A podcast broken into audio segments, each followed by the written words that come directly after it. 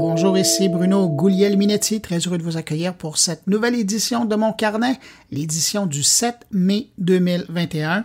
Au sommaire de cette édition, ben, on va parler avec la journaliste Eve Baudin de l'agence Science Presse. L'agence vient de lancer une série de podcasts documentaires au sujet de la désinformation. C'est elle qui l'anime et on va en parler. On parle aussi avec la cofondatrice de l'école de codage Wagon Montréal qui lance des bourses pour stimuler la présence de la diversité au sein du secteur des technologies au Québec. Et puis, on va poursuivre la série d'entrevues avec les gens de Deloitte et on va parler spécifiquement cette semaine de Deloitte Digital, la pratique numérique du groupe. D'ailleurs, j'en profite au passage pour remercier Deloitte parce que c'est eux encore cette semaine qui rendent possible la production de mon carnet. Merci beaucoup. Euh, sinon, mes collègues sont là, en commençant par Thierry Weber, qui fait un peu dans le potin techno et qui revient sur l'annonce du divorce de Bill euh, et Melinda Gates, mais pas pour parler de patinage, pour parler de l'impact que ça pourrait avoir sur l'industrie. Euh, Patrick White nous parle de l'usage de l'intelligence artificielle dans les salles de nouvelles au Canada. Frédéric Bove rencontre Franz Saint-Lemy euh, pour parler du Forum international de la propriété intellectuelle qui aura lieu ce jeudi. Et puis, Stéphane Ricoul nous parle de son radar technologique, une sixième édition qu'il signe pour Talsom, qui propose un portrait global de la croissance des entreprises dans un contexte d'économie numérique. Et puis, il y a mon ami Jean-François Poulain qui nous attend à la toute fin euh, pour parler de UX Writing ou d'écriture UX, si vous voulez, avec son invité donc un peu plus tard. Alors voilà pour le sommaire de cette édition. Juste avant de passer aux informations de la semaine, mes salutations toutes particulières à cinq auditeurs de mon carnet. Salutations toutes particulières cette semaine à Steve Rodrigue, Michael Albo, Guy Bourgeois, Sarah-Juliette Heinz et Alain Vallière. À vous cinq, merci pour votre écoute et puis merci à vous que je n'ai pas nommé, mais qui m'écoutez en ce moment. Merci de m'accueillir cette semaine entre vos deux oreilles. Sur ce, je vous souhaite à tous une bonne écoute. D'abord, un petit clin d'œil à deux géants d'hier qui changent de propriétaire. Verizon, cette semaine, a cédé pour 5 milliards de dollars AOL et Yahoo à un fonds de capital investissement américain, Apollo Global Management. 5 milliards, c'est une fraction de ce qu'a déjà valu AOL ou Yahoo séparément. Imaginez, en 2000, Yahoo valait 140 milliards et en 2003, AOL valait 360 milliards. Mais bon, le temps passe et les géants aussi. Le genre de leçon qui devrait retenir Facebook, Google et compagnie. Faut dire qu'aujourd'hui, Verizon vend à perte dans les deux grandes marques euh, du passé parce que elle les vend à peu près à la moitié du prix euh, qu'elle les avait achetées. À l'époque, euh, Verizon avait acheté les deux marques pour environ 9 milliards de dollars. Alors voilà pour la vie de changement de propriétaire. Sinon, cette semaine, ben, il Twitter qui a décidé d'aller de l'avant avec un outil qui, l'espère, pourra faire réfléchir les gens avant de publier leurs propos en ligne. La plateforme déploie présentement sur sa version iOS et ensuite sur Android un système d'avertissement pour les tweets injurieux. Après l'avoir testé pendant un moment depuis un an, euh, en fait, Twitter conclut que la fonction peut encourager à avoir des conversations plus significatives et donc le lance à l'ensemble de sa clientèle sur mobile. Une fonctionnalité qui devrait renforcer la sécurité, mais aussi la bonne entente sur Twitter. Concrètement, ça veut dire que Twitter va afficher un petit message à l'utilisateur qui s'apprête à publier un tweet dont la plateforme juge les propos offensants. Avec ça, Twitter espère faire un grand ménage dans les tweets qui contiennent des propos insultants, haineux et agressifs envers une personne ou une communauté de gens. Euh, Twitter affirme que pendant le test, un tiers des utilisateurs qui ont reçu ce type de message demandant de bien relire leur publication, ben, un tiers de ces gens-là ont modifié leur tweet ou carrément ont décidé de ne pas l'envoyer. Quand même, hein? Cette semaine, il y a le conseil de surveillance de Facebook, euh, leur conseil des sages, qui a rendu son verdict sur le bannissement de Donald Trump en janvier dernier et qui confirme la décision de Facebook pour les prochains six mois. Mais euh, demande quand même euh, du même coup que la direction de Facebook arrive avec des règles et des sanctions plus claires pour ce type de cas.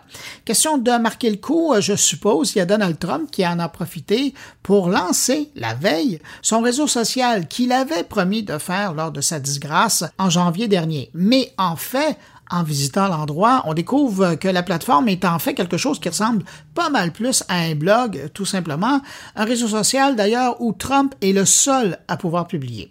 Mais bon, à la suite des réactions plutôt négatives entourant cette plateforme, un des porte-paroles de Trump a publié sur Twitter que From the Desk of Donald G. Trump n'était pas le réseau social premier et qu'ils allaient annoncer quelque chose plus tard à ce sujet. Et pour en finir avec les aventures de l'oncle Trump et les réseaux sociaux cette semaine, j'ajoute que Twitter vient tout juste de suspendre un nouveau compte que son organisation avait tenté de créer pour relayer les publications de son blog. On apprenait cette semaine que Facebook commence à tester au Canada sa nouvelle fonctionnalité Neighborhood. Ce service déjà en rodage à Calgary depuis octobre dernier qui veut permettre aux gens d'un même coin de pouvoir échanger ensemble. Alors idéalement, ce sont des gens qui habitent un même quartier ou sinon un même village. Neighborhood veut regrouper ces gens-là euh, qui sont proches géographiquement et qui partagent des intérêts locaux communs. Mais attention, Neighborhood vit en silo, hein. du moins c'est ce que Facebook nous dit. Ici, pas question de devenir ami avec ses voisins, partager toute sa vie privée avec le voisin du coin de la rue ou la voisine de deux rues euh, plus loin. Non, Neighborhood fonctionne en silo et donc permet aux utilisateurs de se connecter entre eux tout en se gardant une petite gêne au sujet de leur vie privée et des photos qu'ils ont publiées sur leur compte personnel de Facebook. Cependant, en lisant les petits caractères, on apprend quand même que les informations qu'on va partager ou les activités qu'on va faire sur Neighborhood pourraient également servir et j'ouvre les guillemets, à mieux personnaliser euh, notre expérience sur les autres plateformes de Facebook je ferme les guillemets, comprendre ici être mieux ciblé par la publicité.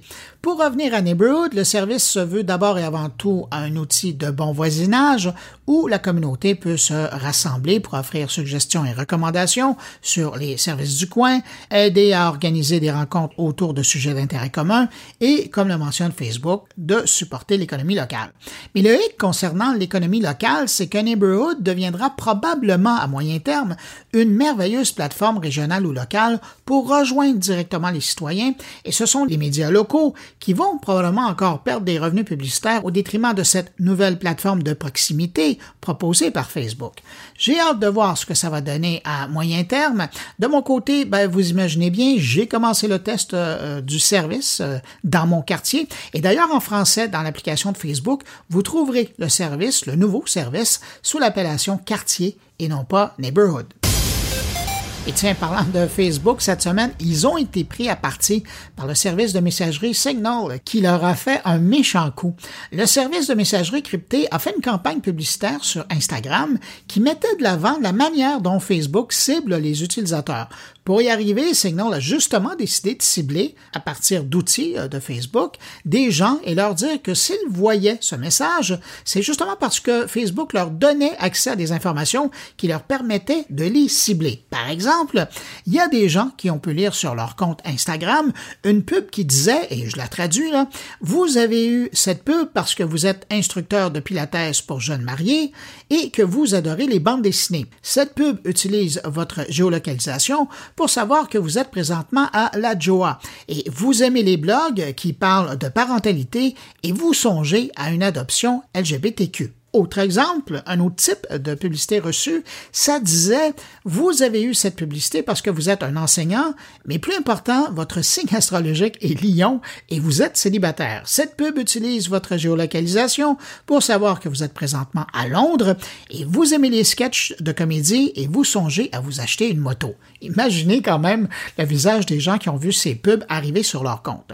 Vous imaginez bien que Facebook n'a pas vraiment apprécié cette campagne publicitaire originale et en réaction, ben, Facebook a suspendu le compte publicitaire de Signal jusqu'à nouvel ordre. En tout cas, ça demeure un beau coup de pub pour la messagerie Signal et une façon originale d'attirer la clientèle de WhatsApp, un service de Facebook, vers son service je termine avec un mot sur euh, Google qui, cette semaine, a annoncé une nouvelle fonctionnalité pour les tablettes Android qui les transforme littéralement en Google TV avec la nouvelle fonction Entertainment Space. L'interface est revisitée pour rendre plus accessible le contenu multimédia et permet aux utilisateurs d'accéder plus facilement à leur contenu vidéo, euh, les films en ligne, les jeux ou les livres électroniques. Au cœur de Entertainment Space, un système de personnalisation d'expérience qui propose des choix basés sur ses abonnements et ses goûts. Entertainment Space devrait être livré avec les nouvelles tablettes Android de Lenovo, Walmart et Sharp. Pour les autres tablettes, ça devrait arriver plus tard cette année. Cette semaine, l'agence Science Presse lançait une série de podcasts documentaires qui explorent le phénomène de la désinformation et des fausses nouvelles dans le contexte de la pandémie mondiale.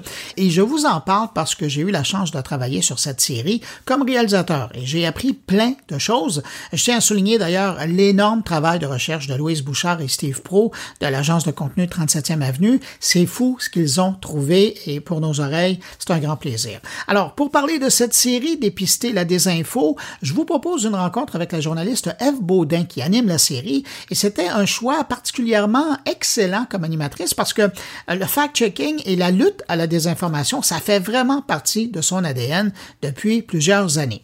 Alors, je vous propose d'écouter cette rencontre. Eve Baudin, bonjour. Bonjour Bruno. Eve Baudin, on a eu la chance de travailler sur le documentaire dont on va parler ensemble, mais juste avant de parler du documentaire, moi, je veux m'arrêter sur ta carrière à toi, parce que j'ai l'impression que la désinformation ou la lutte à la désinformation, la désinformation, tout le phénomène de, de ce qu'on appelle aujourd'hui la fake news, toi, ça fait longtemps que tu t'intéresses à ça. Oui, ça fait longtemps que je m'intéresse à ça, ben, comme journaliste. Puis euh, c'est vrai qu'au départ, euh, j'ai pas commencé. Euh, mon but c'était pas de lutter contre la désinformation, de faire du fact-checking. C'est quelque chose qui était un peu plus récent dans ma vie, environ cinq ans. Mais j'ai commencé ma carrière en faisant beaucoup de consommation et des reportages sur la consommation responsable, donc tout ce qui touchait l'environnement. Puis évidemment, quand on parle de consommation et, et de consommation responsable et d'environnement, ben, il y a beaucoup de greenwashing, hein? il y a beaucoup d'allégations marketing euh, qui sont pas fondées sur euh, des choses qui sont, euh, euh disons, eh bien crédibles ou qui sont validées, validées. Donc, c'est quelque chose qui a toujours fait partie de ma quête comme journaliste, d'essayer de voir, ben, qu'est-ce qui, qu'est-ce qui nous prouve que cette chose-là est mieux qu'une autre? Est-ce que cette chose-là est validée? Est-ce qu'on peut aller la vérifier ailleurs? Est-ce qu'il y a des études scientifiques qui le démontrent? Donc, c'est un peu comme ça que j'ai commencé à en faire mon beat, puis j'ai fait une chronique qui s'appelle L'épreuve des faits euh, à l'émission Bien dans son assiette, dans laquelle je m'intéressais à, à, toutes les allégations entourant les régimes, euh, les, les, modes alimentaires, etc. Et puis, il y a à peu près cinq ans maintenant, j'ai commencé à travailler comme vraiment là, comme vérificatrice de faits, détectrice de rumeurs, en fait, pour occuper le poste de, de, de, de à la rubrique le détecteur de rumeurs à l'agence Science Presse pour faire du fact-checking euh, sur tout ce qui était, euh, tout ce qu'on pouvait vérifier en euh, retournant vérifier si la science disait que c'était vrai ou faux. Donc, nous, c'était pas une rubrique de fact-checking politique comme il s'en faisait beaucoup il y a cinq ans, mais vraiment, on s'intéressait à tout ce qui touchait justement l'environnement, la nutrition, euh, même les sciences sociales à la limite et des choses comme ça et aller de vérifier, ben, est-ce que cette rumeur-là euh, qui circule, est-ce que cette nouvelle-là qui circule, elle est vérifiable, est-ce qu'elle est fondée sur des faits scientifiques? Et euh, expliquer notre démarche euh, ensuite au lecteur. Quand je dis que c'est vraiment présent chez toi, un peu partout dans ta vie professionnelle, il y a même un projet que tu as piloté avec Jeff Yates, c'est 30 secondes avant d'y croire. Là. Ça aussi, puis ça a fait son chemin à travers les jeunes au Québec, ça.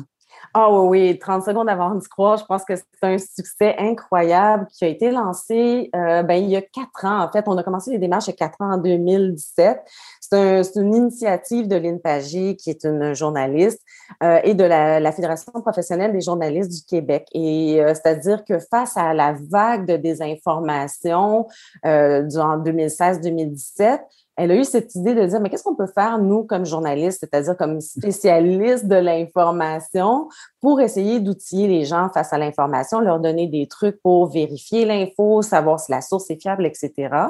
Et donc, Jeff et moi, on s'est joints à, ce projet-là. Il y a aussi Pascal euh, et José Nadia de l'agence Science Presse qui se sont joints. Puis on a dit, ben OK, c'est une bonne idée de faire une formation, euh, de la donner à des journalistes membres de la Fédération des journalistes euh, du Québec, Fédération professionnelle des journalistes du Québec, la FPJQ. Et en fait, eux, on va les envoyer dans les écoles à travers le Québec. Ben quatre ans plus tard, en fait, trois ans plus tard, parce que ça a pris quand même plusieurs mois pour, euh, pour, pour écrire la, la, la, la formation et tout ça. Ben, on a rejoint 20 euh, 000 personnes euh, dans des centaines d'écoles. Il y a une soixantaine de journalistes, de formateurs impliqués. Et puis là, on s'apprête à lancer un nouvel OBNL qui va reprendre cette formation-là, euh, qui s'appelle 30 secondes avant du corps. L'OBNL s'appelle le Centre québécois d'éducation aux médias et à l'information. Et c'est un OBNL qui vraiment là, qui va naître dans d'ici quelques semaines, euh, à la fin mai, là, ou plus tard, et euh, qui vise donc à, reprendre tous les contenus d'éducation aux médias qui ont été créés au courant des dernières années, donc sous le, le chapeau, sous, sous l'aile de la FPJQ, mais qui vise à grandir encore davantage. C'est-à-dire qu'on veut vraiment euh, faire des projets de journalistes qui désirent s'impliquer dans l'éducation aux médias, à l'information, expliquer c'est quoi le travail des journalistes, c'est quoi leur rôle dans la société, comment on travaille, comment on peut vérifier des sources, euh, aussi répondre à des questions que le public se pose. On fait un métier qui est mal compris souvent et puis on cherche vraiment des ponts. On veut créer des zones de dialogue et ça sera un, un, centre qu'on veut euh, très collaboratif. On veut que tous les médias qui souhaitent faire l'éducation aux médias puissent euh, avoir leur place au sein du centre, que ce soit euh, pour les professeurs, les, bibliothèques, les, le grand public qui veut trouver des ressources va pouvoir les trouver là. Donc, on a des grandes ambitions. Et puis, je pense qu'on est tellement convaincus du bien fondé, puis on voit tellement la réponse positive dans les bibliothèques, les écoles. Je pense qu'on répond vraiment à un besoin avec ça. Je reviens donc à ta carrière, puis un peu partout, toute l'approche pédagogique que tu as eue. J'ai l'impression qu'avec l'agence Science Presse, euh, tu as, comme trouvé ton X par rapport à ce, travail-là. Et puis, le dernier outil que vous avez décidé de, de créer pour aider euh, j'allais dire, les citoyens à s'y retrouver. C'est ce nouveau documentaire que vous lancez cette semaine, Dépister la désinfo. D'où vient l'idée de faire ce documentaire? La série documentaire Balado, là, dépister la désinfo, il faut comprendre que ça s'inscrit dans un projet qui a duré euh, à peu près un an. C'est-à-dire qu'au début de la pandémie, on a lancé le, projet COVID-19 Dépister la désinfo. C'est un projet qui a été financé par Patrimoine canadien.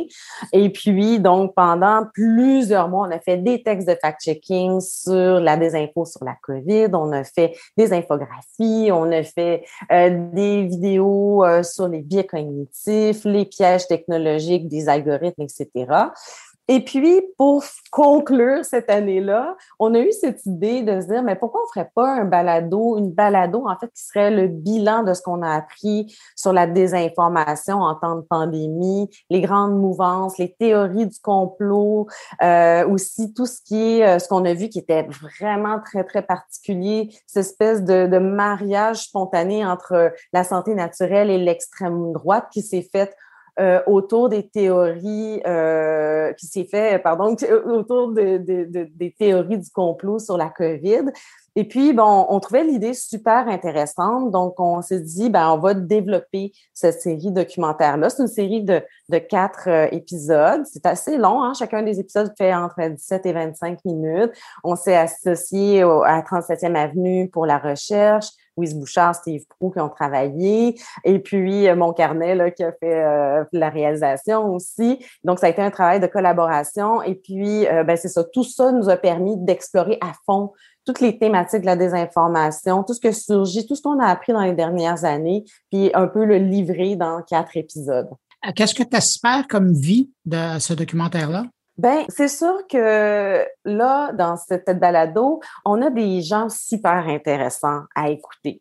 Euh, donc, c'est sûr qu'il y a des gens comme Marie-Ève des David Morin, euh, des Sylvain Cavalier, on a des, des chercheurs en psychologie qui nous démontrent en fait plusieurs facettes de la désinformation qui aident vraiment à comprendre les phénomènes à l'œuvre, comme je le disais, autant les phénomènes psychologiques que les phénomènes technologiques, euh, que différents euh, courants idéologiques qui sont derrière.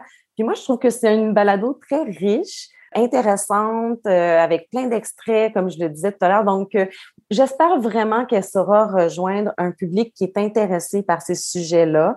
On a essayé de le faire avec beaucoup de doigté. Il faut faire attention quand on parle de désinformation, de ne pas pointer du doigt les gens, de ne pas leur donner des étiquettes, mais plutôt de comprendre ce qui est derrière. Et, nous, c'est vraiment notre démarche à l'agence Science Presse. On essaie vraiment de comprendre la désinformation, de l'expliquer, d'expliquer les rouages, de donner des trucs aux gens pour qu'eux-mêmes puissent décider par après si, si, une information est fiable ou non. Donc, c'est vraiment cette tout ce qu'on fait, c'est dans ce désir-là. Donc, moi, je pense que la balado, je souhaite qu'elle trouve un public curieux de ces phénomènes-là, puis aussi peut-être un, public qui souhaite être euh, outillé.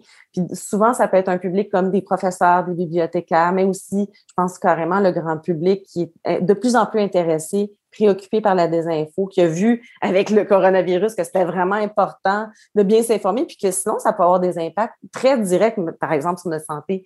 Donc là, on est vraiment dans un monde où je pense qu'on commence à saisir que, OK, ce qui est sur le web, là, il y a beaucoup de bonnes choses, mais il faut faire attention parce qu'il faut trier les, les informations. On ne peut pas seulement se fier aux algorithmes. Et Ed, il y a quelque chose que euh, tu n'as pas mentionné et tu parles d'outils de grand public. Moi, ce que j'ai trouvé assez intéressant là-dedans, c'est que euh, vous avez pensé à outiller les gens. Les gens qui vont écouter cette série-là vont être capables, si dans, dans, leur entourage, que ce soit des collègues, que ce soit des gens, leurs voisins, de la famille, ils vont être capables, après avoir écouté euh, le balado, ils vont être outillés pour être capables de rétablir, dans certains cas, un contact, puis d'essayer d'avoir une conversation avec des gens qui, qui sont euh, partie prenante de ce type de, de, de théorie. C'est pas oui. Effectivement, c'est une des questions à laquelle on souhaitait répondre, c'était comment dialoguer avec une personne qui entretient des idées conspirationnistes. Puis, euh, c'est une question qui, qui, qui, est difficile à répondre, euh, qui demandait quand même un certain temps. Donc, on en a fait un épisode au complet, justement parce que euh, il y a bien des gens là en ce moment partout, que ce soit dans, dans les familles, comme tu disais, qui ont des amis, qui entretiennent des idées complotistes. Puis, il faut faire attention à certaines choses. Puis, il y a des bonnes pratiques pour garder le contact. Puis peut-être euh, aussi, euh, je pense qu'en tout cas, euh, cet épisode-là, c'est le deuxième. il peut carrément être utile ouais, pour des personnes qui se posent cette question-là. Eve Baudin, merci beaucoup d'avoir pris le temps de répondre à mes questions. Puis bravo pour tout le travail entourant la, la, la désinfo et son dépistage. Ah, ben merci beaucoup. Merci d'avoir invité. Si ça vous tente euh, d'écouter la série, c'est quatre épisodes d'une vingtaine de minutes chacun. Euh, elle est disponible sur le site de sciencepresse.qc.ca et d'ici quelques temps, ça sera également disponible sur la plupart des bonnes plateformes de balado.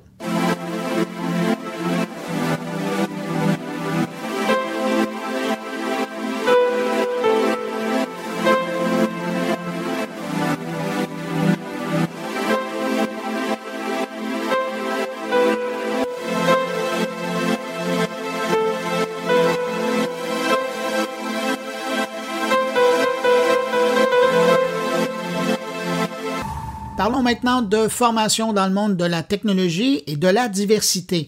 Deux mondes qui commencent tranquillement à se croiser, mais pas encore assez rapidement.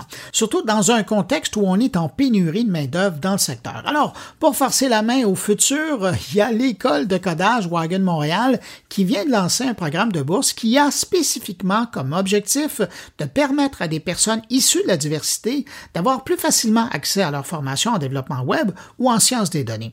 Le genre d'initiative qu'on peut juste souhaiter de voir se multiplier pour donner un coup de main. Alors, pour parler de cette initiative, je reçois Marie-Gabrielle Yaoub, cofondatrice de Wagon Montréal. Bonjour Marie-Gabrielle Yaoub. Bonjour euh, Bruno, comment allez-vous? Ça va très bien, merci. Marie-Gabrielle, euh, cette semaine, vous annoncez une bourse pour aider les gens issus de différentes communautés ou pays à poursuivre leur formation dans le monde de l'informatique. Oui, absolument. On a lancé notre bourse euh, diversité euh, en début de semaine pour permettre à des gens issus de la diversité d'intégrer plus facilement l'industrie des technologies. On sait qu'on a encore beaucoup de chemin à faire. Il y a beaucoup d'efforts qui ont été faits par différentes organisations. Nous, euh, au Wagon, on a aussi mis en place différentes initiatives les précédentes années pour attirer des profils qu'on voit moins souvent dans l'industrie des technologies, notamment les femmes, et en fait, avec ce qui s'est passé euh, les dernières années sur les différentes communautés, euh, notamment la communauté noire qui a beaucoup, euh, qui a été beaucoup dans les dans, dans l'actualité ces dernières années, on s'est rendu compte que effectivement il y a encore des, des, des fossés assez importants à, à combler à ce niveau-là. Donc, on a vraiment voulu mettre un peu les bouchées doubles et, et, et lancer un, un, coup assez fort en disant, en lançant cette bourse pour vraiment à la fois parler de problèmes-là qu'on a dans l'industrie tech et à la fois dire que euh, oui, il existe euh, des environnements qui sont bienveillants, des environnements qui sont inclusifs, et notre école est un environnement inclusif et on accueille des gens de tous les milieux, euh, tous les milieux, toutes les cultures, tous les genres, et on veut, on veut en faire encore plus. Donc c'est un peu un, geste aussi qui, pour pouvoir dire qu'il y a encore des efforts à faire. Nous, on le fait. mais toute l'industrie devrait aussi mettre, s'y mettre, continuer à, apporter des efforts à ce niveau-là. Donc, on espère qu'avec cette bourse-là, en fait, le, le principe, c'est pour les personnes qui s'identifient dans un groupe sous-représentés dans l'industrie technologie, puis là c'est vraiment très large, mhm. vont pouvoir avoir bénéficié d'une bourse s'ils sont acceptés dans nos programmes, s'ils sont canadiens aussi, on s'adresse vraiment uniquement aux Canadiens, euh, de pouvoir euh, bénéficier d'une bourse qui peut aller jusqu'à 1000 dollars euh, pour faire nos programmes intensifs de formation accélérée intensifs du wagon. Est-ce qu'on peut penser que ça couvre une bonne partie des frais, ça, ou ils, doivent quand même trouver du, du financement parallèlement?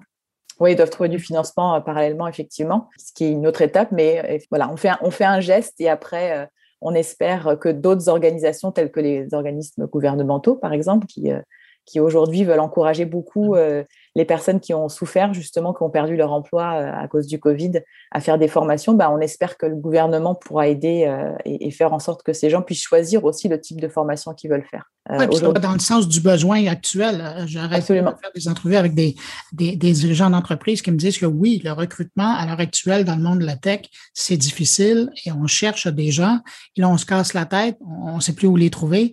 Ben, Vous arrivez avec une, une partie de la solution. Exactement. Le recrutement est difficile, on a besoin de main-d'œuvre on a besoin de main-d'œuvre aussi plus diversifiée. Les gens aimeraient pouvoir avoir le choix, en fait, de recruter plus de femmes, de recruter plus de, gens issus de cultures différentes. Mais si ces personnes ne sont pas là, on peut difficilement les recruter. Et aussi, la Covid a vraiment démontré qu'on a besoin de gens euh, outillés euh, qui sont capables de connaître euh, la technologie, de savoir coder ou de connaître les fondamentaux de la science des données pour pouvoir œuvrer et changer de carrière aussi plus, plus facilement.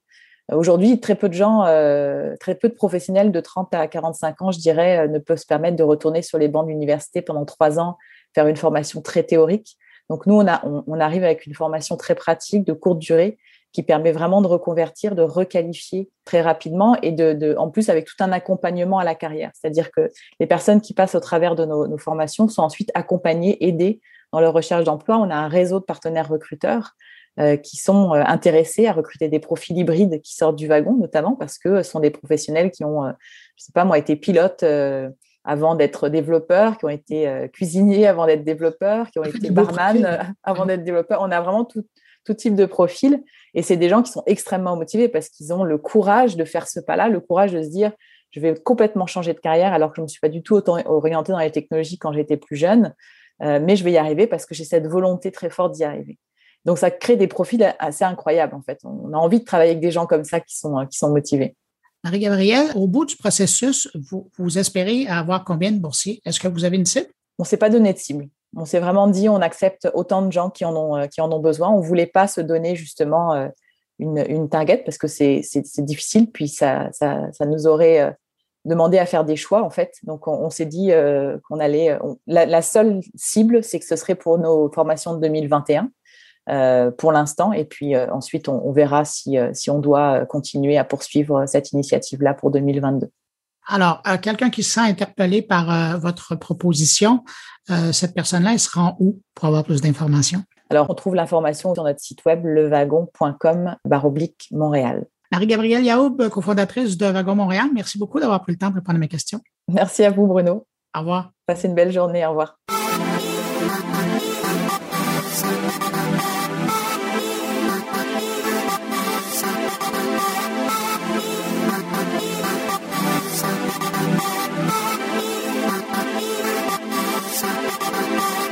Cette semaine, on poursuit la série d'entrevues avec les gens de Deloitte en compagnie de Johan Gaumont. Bon, Johan Gaumont, c'est un associé chez Deloitte, mais c'est surtout, et c'est pour ça que je suis content de l'accueillir aujourd'hui, c'est le leader national de Deloitte Digital, le bras numérique de la firme de consultants. Alors, je vous laisse écouter notre rencontre. Johan Gaumont, bonjour. Bonjour Bruno. Johan, j'aimerais ça qu'on vienne à je dirais pas la genèse, mais au départ, Deloitte Digital au Québec. Je sais que ça fait longtemps euh, ailleurs dans le monde, là, mais euh, Deloitte Digital au Québec, j'ai l'impression que ça fait 5-6 ans que vous avez vraiment été, vous avez construit une équipe de feu. Qu'est-ce qui a expliqué à un moment donné que vous avez fait un, grand virage? Euh, il y a une grosse lumière qui s'est allumée, puis on sent que Deloitte a vraiment fait un virage important?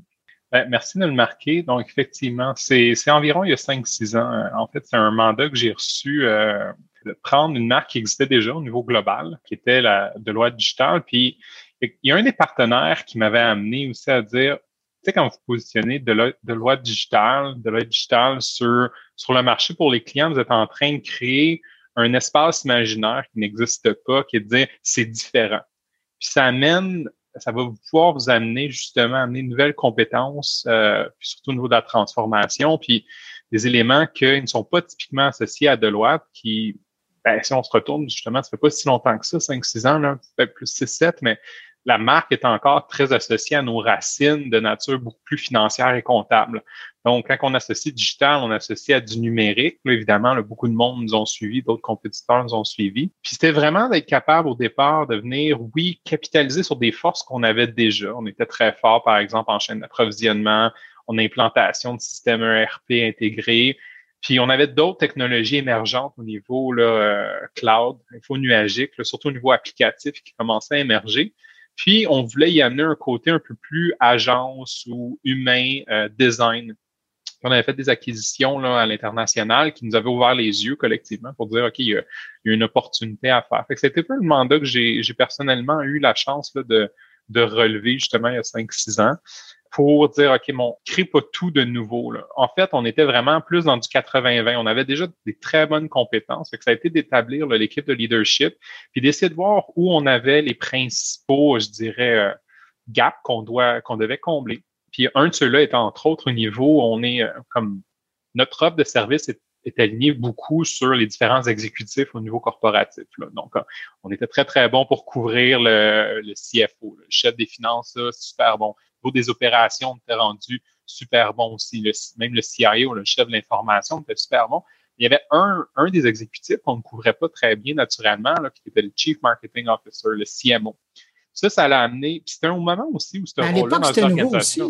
Oui, tout à fait. Puis ça se transformait. C'est encore aujourd'hui, là, je trouve que c'est un peu euh, hallucinant, là, mais il n'y a pas de Chief Customer Officer. Donc, c'est qui qui est responsable du consommateur ou même du citoyen, là, parce qu'on couvre les, les deux industries. C'est intéressant ce que vous dites parce qu'on on, connaît de plus en plus des, des ce qu'ils appellent des product owners, mais au niveau de la haute direction, il n'y a personne qui représente le client. Oui, puis c'est souvent diffus, tu sais, fait que ça serait faux, je pense, de dire qu'il n'y a personne qui le représente, mais comme principale responsabilité pour dire, ben, ultimement, là, à la fin de la journée, on va vous évaluer. On s'entend, ils ont tous leur intérêt là, pour que le client soit heureux et revienne et utilise leur service, mais, mais qu'il y ait vraiment une, euh, comme, comme on le voit maintenant dans les équipes de, de, production, c'est intéressant ça. Oui, c'était un peu l'aspect qui était transformateur, même dans la mise en place là, de l'offre au marché de loi digitale, parce que le client n'était pas clairement identifié. Quand on avait une ligne de service, ben, on s'alignait sur un exécutif, on avait des des top leadership, des points de vue très, très clairs. Là, c'était le CMO, des fois c'était le CIO, puis là, il y avait des fois une bébite dans, le milieu là, qui s'appelait un Chief Digital Officer. Puis j'ai travaillé d'ailleurs avec des Chief Digital Officers dans quelques organisations. Là.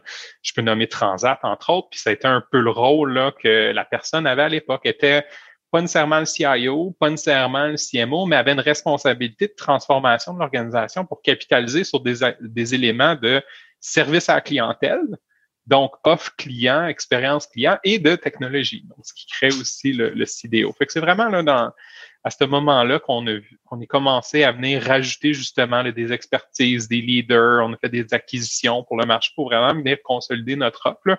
Puis aujourd'hui, je pense que il n'y a plus personne qui est tant surpris par que de loi digitale ou transformation numérique, c'est, quelque chose qu'on fait, là, ce qui, était beaucoup moins naturel effectivement à l'époque. J'avais hâte de vous parler parce que s'il y a quelqu'un au Québec qui regarde les tendances euh, naître, c'est bien chez vous. Et je suis un peu curieux de voir, euh, dans le domaine du, marketing euh, numérique particulièrement, quand on regarde la dernière année qu'on a passée, une année surréelle qui a créé en tout cas pour bien des organisations, puis même chez les consommateurs, de nouveaux comportements, de nouvelles approches. Comment, quand on arrive, il y, a une façon de regarder les tendances naître, euh, de, les détecter, de les voir, mais quand on essaye de mesurer les tendances, quand on essaye de les prévoir, quand on passe dans une période comme les 13 derniers mois, 14 derniers mois qu'on a passé, comment on arrive à, essayer de faire de l'ordre là-dedans? Ben, c'est sûr que c'est pas évident. Il n'y a personne qui a de boule de cristal parfaite. Euh, par contre, quand on le fait à long terme, ce qui est un peu le cas au niveau des tendances, nos tendances TMT ou même en technologie, ben on, commence à ressortir des, points d'ancrage qui, eux, restent vrais à travers le temps. Parce que la réalité, c'est que ces transformations-là sont, on est souvent compartimenté ou comme humain, on est conditionné, on pense en jours, en semaines, en mois ou en années, mais c'est rare qu'on pense multi-années. Mais de mon expérience, ces tendances-là, ces transformations-là se passent uniquement en multi-années. Fait là, effectivement, là, il y a personne qui aurait pu penser à une pandémie euh, de la façon qu'on l'a vécu. Par contre, je pense qu'elle va avoir essentiellement un effet qui est d'accélérer plusieurs des tendances qu'on voyait déjà avant. pourquoi ça va l'accélérer? Parce que tout le monde en même temps a vécu la même chose, qui a été une prise de conscience.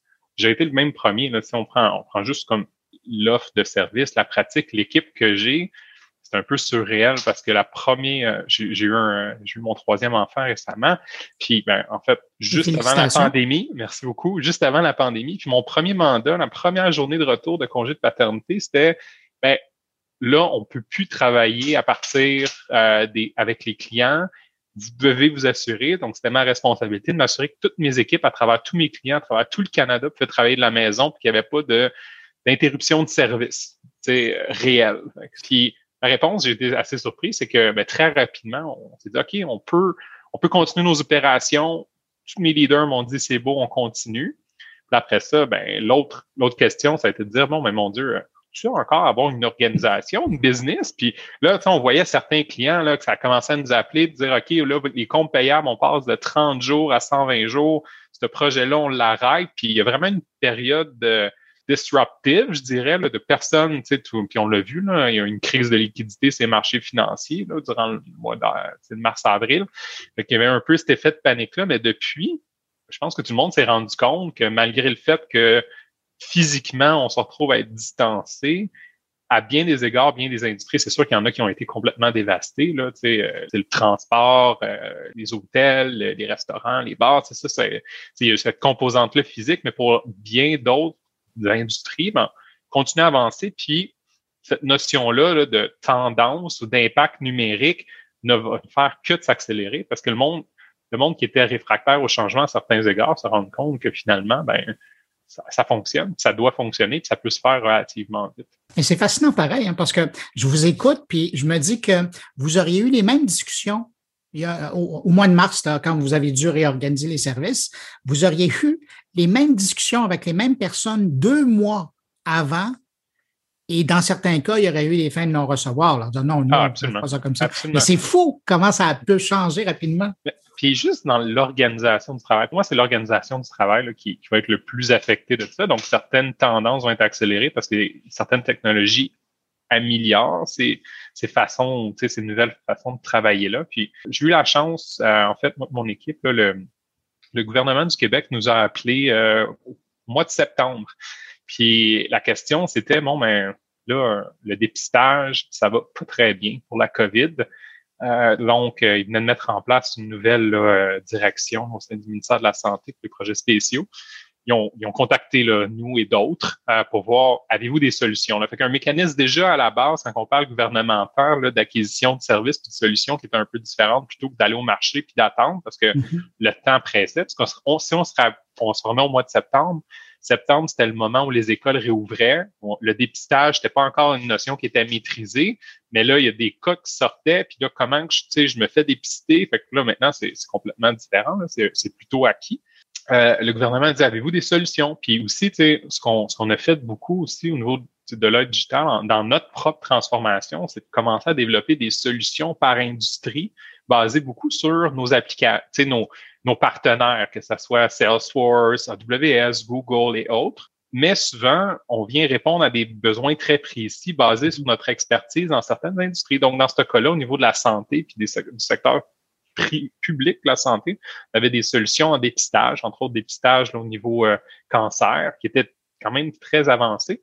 Quand le gouvernement nous a appelé de dire ben, dépistage COVID, on avait commencé à travailler aussi à d'autres qui étaient, mais fondamentalement, c'est le même processus. C'est une prise en charge de nature électronique sur, euh, sur le web, puis après ça, sécuriser les informations. Fait qu'il y a un paquet de choses qui pouvaient être réutilisées. C'est ce qu'on s'est retrouvé à faire euh, avec le gouvernement. Ils ont vu notre solution, ils l'ont aimé puis on l'a mis en place. Puis quand on dit là, de changer, changer les méthodes de travail, dans l'espace de littéralement trois mois, Puis là, ça va faire presque six. Au bout de trois mois, on avait fait l'acquisition de la solution, des services, la mise en place de la solution, le pilotage en deux sites, 18 sprints de déploiement en production, puis le déploiement dans sept établissements. Puis on est arrivé au mois de décembre, juste avant les fêtes, pour dire, OK, là, on a une solution qui a été pilotée dans deux établissements de santé, deux CIUS, qui a été, qui a été améliorée pour être déployée sur sept autres CIUS sur lesquels on a eu comme un, plus d'un mois d'opération pour uniformiser des opérations, puis aller chercher des commentaires, puis s'améliorer en agilité. Puis on, est prêt à déployer pour l'ensemble de la province arrivé en janvier. Puis en février, on avait déployé à l'ensemble de la province. Quelque chose, on parle de type d'organisation du travail, agilité. on parle du gouvernement. Là. Souvent, on associe gouvernement avec non-agilité. Mais c'est pas vrai. C'est quand on a été capable. Il n'y a, personne qui a été à Québec dans une salle. Puis le gouvernement nous a fait confiance, c'est d'adapter à notre savoir-faire sur comment faire ce genre de transformation-là rapidement.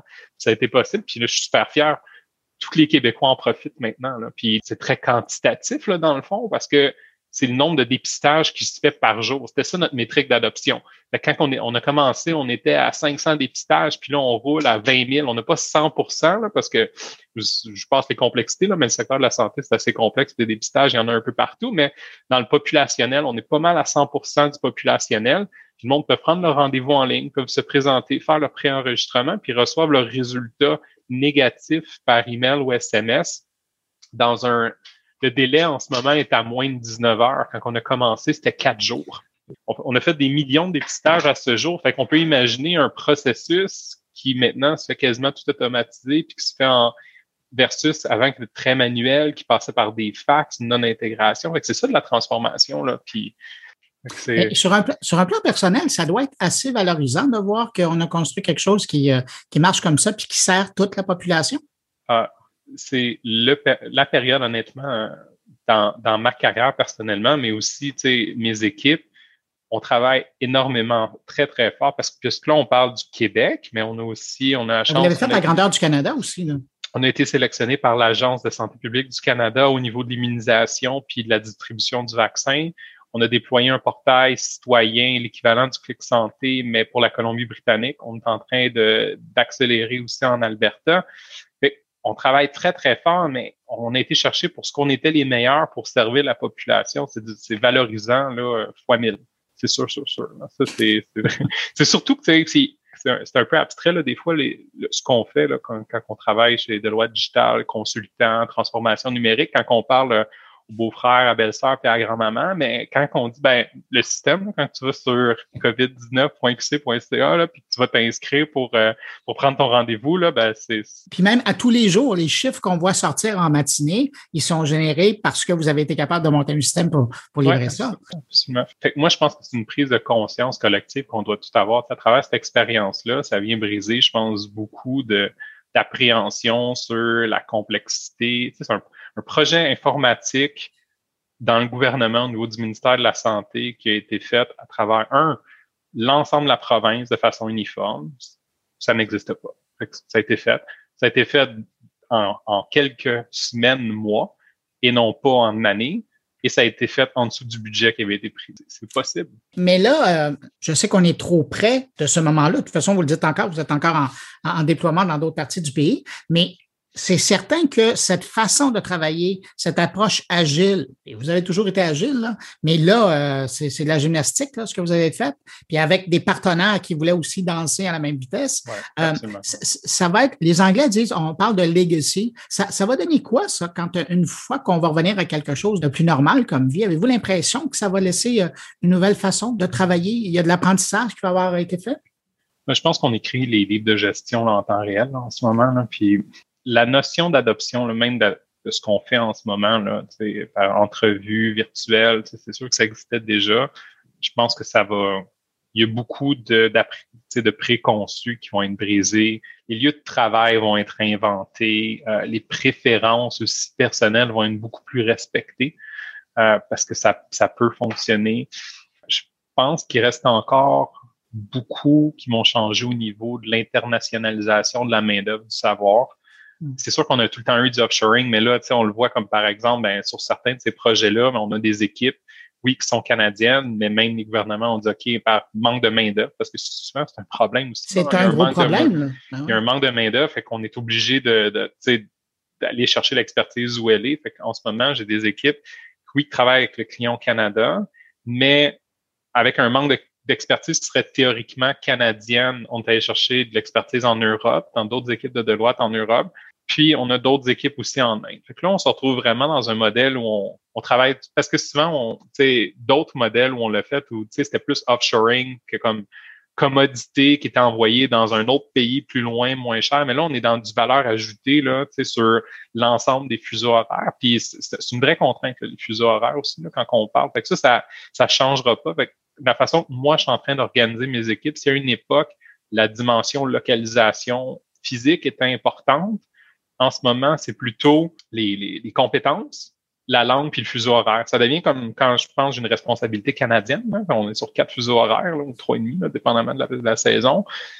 Puis la langue, parce que le Québec a vraiment une dimension francophone super importante. Puis au niveau, tu sais, de, au niveau de l'expertise, ben, c'est vraiment les expertises. Mais je dois avoir aussi une bonne balance entre l'expertise, le fuseau horaire et la langue. Là. Fait que c'est, mais c'est plus Montréal, Toronto, Québec, Vancouver. Là. Tu sais, c'est, c'est la planète. une autre place. Là. Ouais. ouais. Johan, qu'est-ce qu'on peut vous souhaiter pour euh, la prochaine année? Ou même les mois à venir? On n'ira pas sur un an. Euh, ben, la santé, c'est crucial. je pense que il y a une chose qui est importante comme société, là, c'est qu'on réussisse à sortir de cette pandémie-là. Là. Je pense que ça, c'est globalement puis uniforme. Là. Fait focusons sur la santé de l'humanité en général. Puis euh, je pense que les technologies, euh, on va continuer à être très innovateur comme espèce, puis euh, capable de mettre ça là au devant, puis vraiment nous en faire bénéficier. Puis je pense qu'on devient de plus en plus humain aussi à travers tout ça. Euh, j'écoutais justement un, podcast récemment, là, puis euh, il y a une phrase qui m'a marqué, qui est de dire on n'est plus dans du work-life balance, on est dans du work-life integration. On est là, je pense que ça rend tout le monde un peu plus humain, ça laisse tomber, on peut être plus authentique, on peut laisser tomber le small talk, puis on peut vraiment connecter. Puis je pense qu'on a, a de plus en plus cette nécessité-là de connecter avec toutes les, les êtres humains qu'on interagit. Je pense que ça, ça, je souhaite que ça continue à certains égards, de laisser tomber un peu là, les, les, barrières artificielles, hiérarchiques, souvent qu'on se créait, là, puis je suis pas sûr qu'ils sont à grande valeur ajoutée là, en termes d'expérience au quotidien. Johan Gaumont, merci d'avoir pris du temps pour répondre à mes questions. Je rappelle, Johan Gaumont, vous êtes associé leader national chez euh, Deloitte Digital, puis ça a été un vrai grand plaisir de vous parler. Ça me fait plaisir. Merci beaucoup.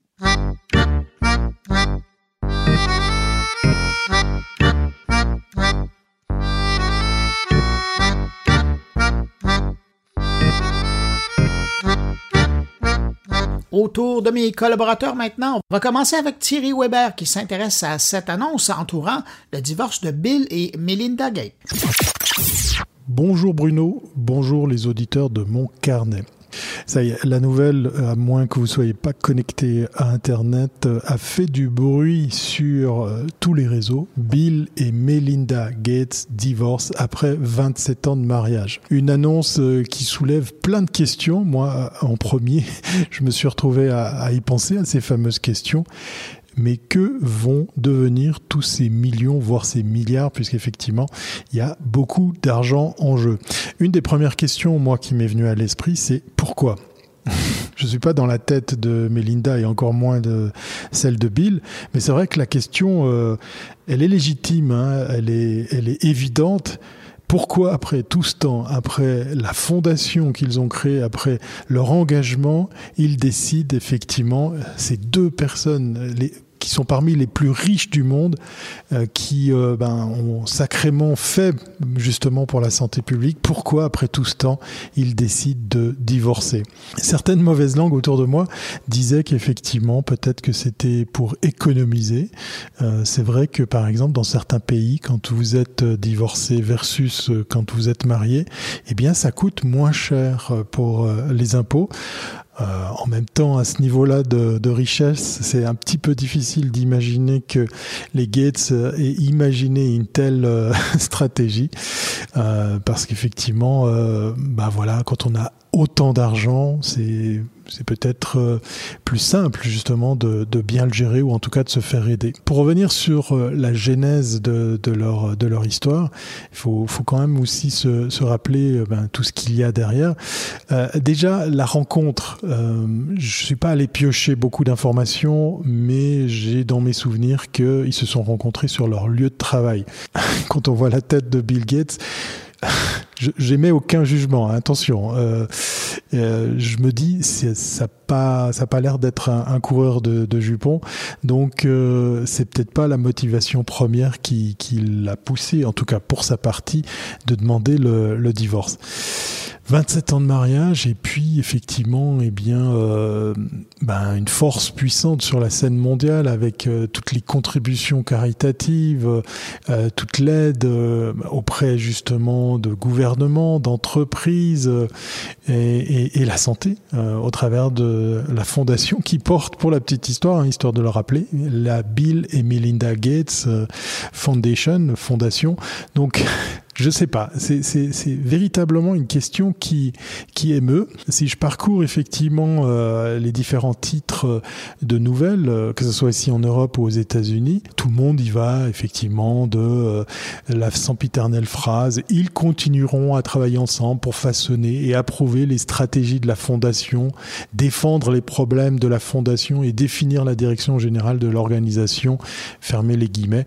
Oui, ok. je sais qu'effectivement quand quand on quitte une personne, c'est quand même un petit peu compliqué de continuer à la voir et de travailler en plus euh, avec, euh, même si ça part d'une bonne intention dans le cas de, de cette euh, fondation. Euh, les autres questions effectivement qui arrivent sur le tapis, c'est c'est la fortune des, des Gates hein, qui n'a pas encore été euh, donnée à la fondation parce qu'il reste des sous hein, chez chez les Gates. On rappelle que euh, le cofondateur euh, de Microsoft, Monsieur Gates, Bill Gates, a, a 65 ans et même s'il est effectivement une des personnes encore les, les plus riches du monde, on estime que sa sa fortune tournerait autour des 100 124 milliards de dollars euh, selon Forbes. Du coup, qu'est-ce qui va devenir aussi de, cet argent? Je suis pas en train de faire une chronique pour parler que d'argent, mais voilà, en tant que podcasteur et euh, en train de vous parler de la Suisse.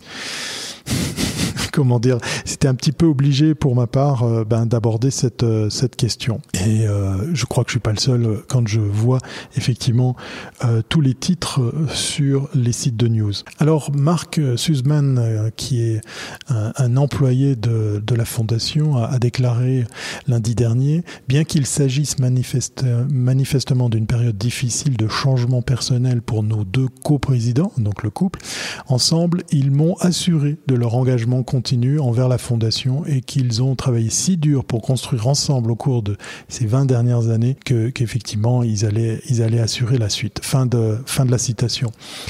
Je ne sais pas si ça suffit pour euh, pour nous rassurer, d'autant que ce divorce euh, bien fait apparaître pas mal de, de divergences. Il y a beaucoup de points négatifs qui commencent à apparaître sur, euh, le devant de la scène, sur euh, leur façon justement de, ben, de s'investir dans cette euh, fondation. Encore une fois, aucun jugement de ma part, mais effectivement des, questions tout à fait légitimes euh, qui viennent comme ça euh, se poser de part et d'autre. On voit pas mal effectivement d'anciens collaborateurs qui se lâchent, qui se confient et qui expliquent euh, bah, comment ça se passait au sein de la fondation et, au sein du couple. Et pour terminer cette euh, chronique, certains titres, certains sites de nouvelles s'essayent effectivement à trouver l'explication. Euh, c'est le cas euh, de certains titres américains qui disent qu'effectivement Monsieur et Madame Gates auraient été confrontés à des difficultés relationnelles au cours de ces dernières années, propos tenus par quelques personnes proches qui, qui les relatent. Il y a eu plusieurs fois, euh, il y a eu plusieurs fois où la relation a failli s'effondrer, nous dit-on, mais ils ont travaillé pour la maintenir ensemble euh, ont-ils déclaré. En tout cas, on ne connaît pas forcément l'origine de ces propos.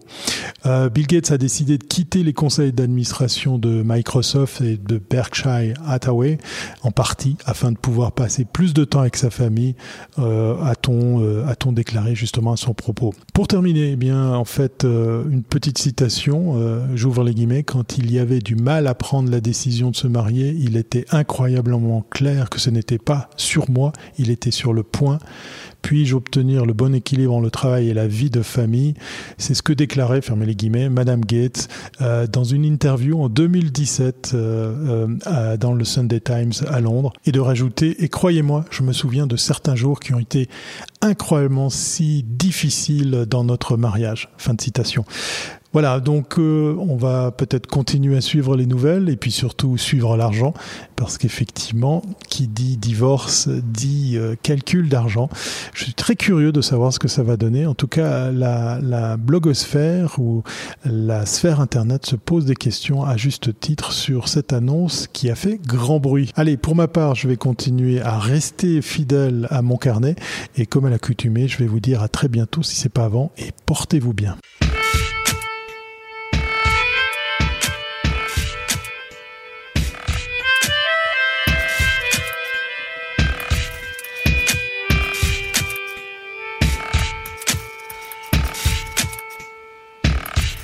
Cette semaine, Patrick White nous parle de l'usage de l'intelligence artificielle dans les salles de nouvelles au Canada.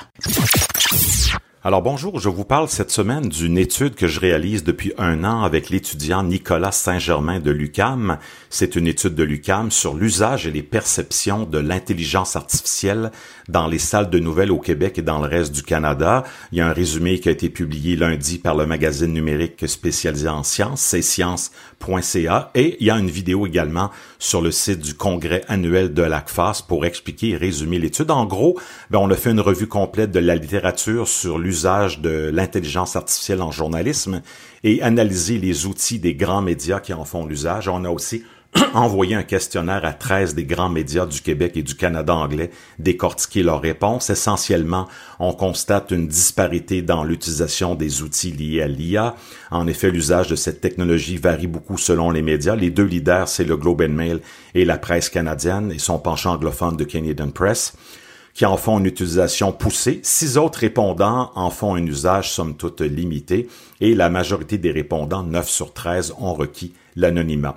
Euh, ben, de plus, ben, il y a cinq répondants qui mentionnent ne pas faire usage de ces outils. Ces résultats-là montrent que les moyens financiers et la portée du média jouent un grand rôle dans l'intégration de l'intelligence artificielle. Concrètement, le Globe and Mail, c'est le seul quotidien national au Canada qui utilise des outils liés à l'intelligence artificielle, utilise beaucoup, et dans les trois sphères dont j'ai parlé tantôt, alors qu'à l'opposé, ben, il y a des quotidiens comme Métro, par exemple, qui n'utilisent pas du tout, et ils ne croient pas comme un autre de nos répondants en faire usage dans les cinq euh, prochaines années. Cette tendance liée aux moyens financiers ainsi qu'à la portée du média semble rejoindre les tendances observées à l'étranger, à savoir que les médias les plus riches sont souvent ceux pouvant se permettre d'intégrer ce type d'outils, étant donné leur capacité à absorber les risques, économiques. Et on a constaté que des usages multiples de l'IA euh, pourraient libérer certains journalistes afin de réaliser davantage de contenu à valeur ajoutée euh, on parle d'optimiser la rentabilité des contenus produits en ligne, automatiser la page d'accueil, comme le fait le Globe and Mail avec son robot Sophie, détecter des fausses nouvelles, recommander des contenus intemporels ou d'archives personnalisées pour le lecteur, automatiser des nouvelles routinières comme le sport, la finance, c'est ce que fait la presse canadienne aussi, euh, également avec un outil de traduction euh, pour les dépêches de AP et de CP traduits euh, vers le français, et des outils comme l'AFP pour traduire, transcrire de l'audio et de la vidéo en texte en quelques secondes plutôt qu'en quelques heures. Notre deuxième constat, c'est on voit que dans l'ensemble, nos répondants possèdent une connaissance de base au sujet des outils liés à l'IA et que leur champ d'applicabilité, mais qu'ils ne possèdent pas l'expertise pour concevoir les outils. Les outils sont conscients des avantages de l'IA, ce que ça peut leur apporter, surtout quand elle l'économie du temps, mais en même temps, elle semble être encore perçue par certains comme n'ayant pas de bénéfices pour eux pour des raisons économiques. Le simple fait de penser à une possible intégration ne sert à rien et cela laisse croire que les médias n'ont possiblement pas le temps d'innover, considérant que plusieurs sont en mode survie. Ce qu'on recommande finalement, ben, en conclusion, c'est la fin des silos au sein des médias, davantage de collaboration entre les médias et les universités, une ouverture aux technologies d'intelligence artificielle au sein des rédactions afin de préparer l'avenir. Et l'avenir, c'est euh, maintenant, c'est aujourd'hui. Également cette semaine, je voulais vous parler du lancement du Media Lab UCAM La Piscine. Il y a six projets de nouveaux médias euh, qui vont travailler sur leur posture entrepreneuriale. Donc, le Media Lab a reçu 52 candidatures. Il y a six projets de nouveaux médias qui ont été dévoilés au public cette semaine lors du lancement virtuel du programme Media Lab de 10 semaines du 4 mai au 6 juillet. Donc, on va accompagner, coacher, conseiller, challenger ces six projets-là qui viennent de l'entrepreneuriat médiatique, mais aussi des étudiants euh, des universités francophones du reste du Canada et on parle surtout de trouver, expérimenter des nouveaux modèles ou produits dans le secteur des médias périodiques. Donc, le Media Lab, c'est le fruit d'une collaboration du programme de journalisme de l'UCAM, de la piscine, un incubateur de start-up et patrimoine canadien. Et évidemment, on veut parler d'innovation journalistique, de nouveaux formats, de technologies et parler de modèles d'affaires et évidemment valoriser l'entrepreneuriat médiatique pour les jeunes et les moins jeunes. Donc ça a été lancé cette semaine dans les six projets sélectionnés, ben, entre autres la Chambre d'écho exposée de Montréal, l'intelligence artificielle au service des organisations de presse écrite tout en respectant leur mission de société. Ma petite chimiste euh, de l'Alberta, un média scientifique dédié, voué à la science cosmétique vulgarisée, et on veut offrir au public une information juste, démêler le vrai du faux dans le domaine des cosmétiques. Le club école sportif de l'UCAM, donc des étudiants du bac en journalisme qui ont une expérience de la couverture médiatique de divers sports. On va les accompagner durant euh, les prochaines semaines pour développer leur site web et le reste de leurs produits comme les textes, les balados et les vidéos. Il y a un podcast, un balado qui a attiré beaucoup notre attention, né pour un gros pain de Montréal. Non, les Québécois ne sont pas nés pour un petit pain et euh, ce sont des capsules audio euh, pour donner aux entrepreneurs d'ici une plateforme identifiant les valeurs québécoises présentes dans la culture organisationnelle des entreprises. Euh, le réseau d'information locale Montréal, ben, c'est un réseau d'information locale et hyper locale euh, dans tous les arrondissements de Montréal par euh, le journal des voisins qui veut se développer à l'extérieur d'Annecy-Villeray, veut vraiment couvrir l'ensemble de l'île de Montréal et la région. Et finalement, TAM Media, des petites vidéos diffusées dans les réseaux sociaux sur la promotion et faire entendre les personnes issues de la diversité au Québec pour avoir un dialogue sur la diversité culturelle au Québec. Les événements à venir du Media Lab, un panel international francophone sur l'innovation dans les médias. On va entendre les représentants des Media Labs de Radio-Canada, d'Urbania, de Pilote Média en Belgique, de la France et de l'Afrique. Donc, le 2 juin à midi, réservation sur euh, les réseaux sociaux euh, de la piscine et la journée de démonstration, de démo de présentation des six projets avec du réseautage le 6 juillet de 13h à 16h. On doit réserver, c'est gratuit et surveiller les réseaux sociaux de la piscine et de l'UCAM pour obtenir les liens vers les web diffusions euh, sur Facebook, LinkedIn, Opin et Instagram. Je vous souhaite une bonne fin de semaine, à bientôt et surtout, merci d'être au rendez-vous.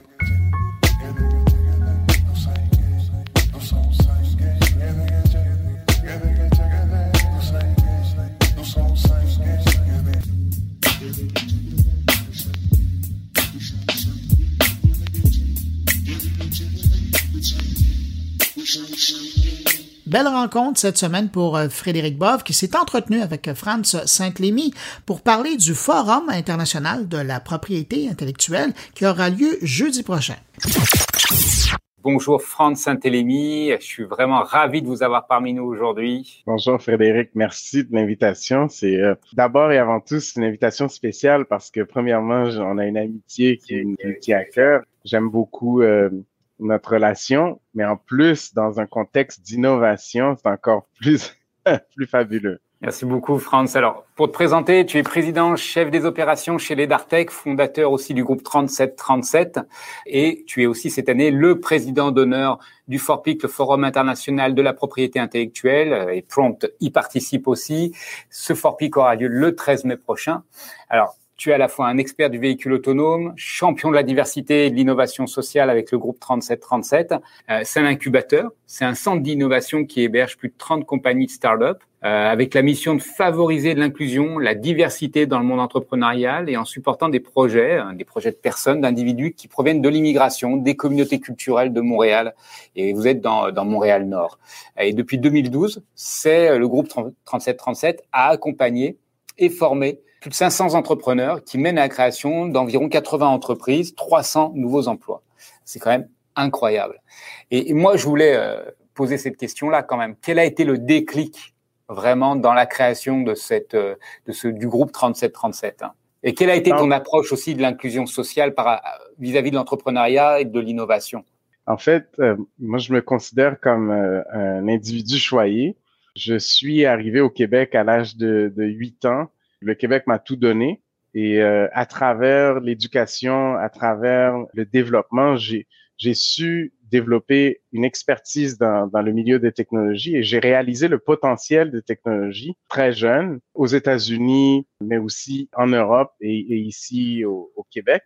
Et j'ai réalisé qu'il y avait un, vraiment un gap quand même assez important entre ce qui se faisait ailleurs dans le monde et ce qu'on voyait ici au Québec et, au Canada au niveau de l'entrepreneuriat, au niveau de l'inclusion des, communautés culturelles. Donc, je voyais beaucoup d'entrepreneurs qui étaient ce que j'appelle dans l'industrie 1.0, donc l'industrie de services, euh, l'industrie primaire, mais très peu dans l'industrie du savoir, l'industrie des technologies. Donc, je me suis dit, euh, avec mon épouse Vicky, que tu connais d'ailleurs, Vicky Joseph, on s'est dit qu'est-ce qu'on sait faire, c'est quoi notre expertise? Donc, on a un réseau dans les techs, dans l'innovation, et aussi on, on connaît l'entrepreneuriat.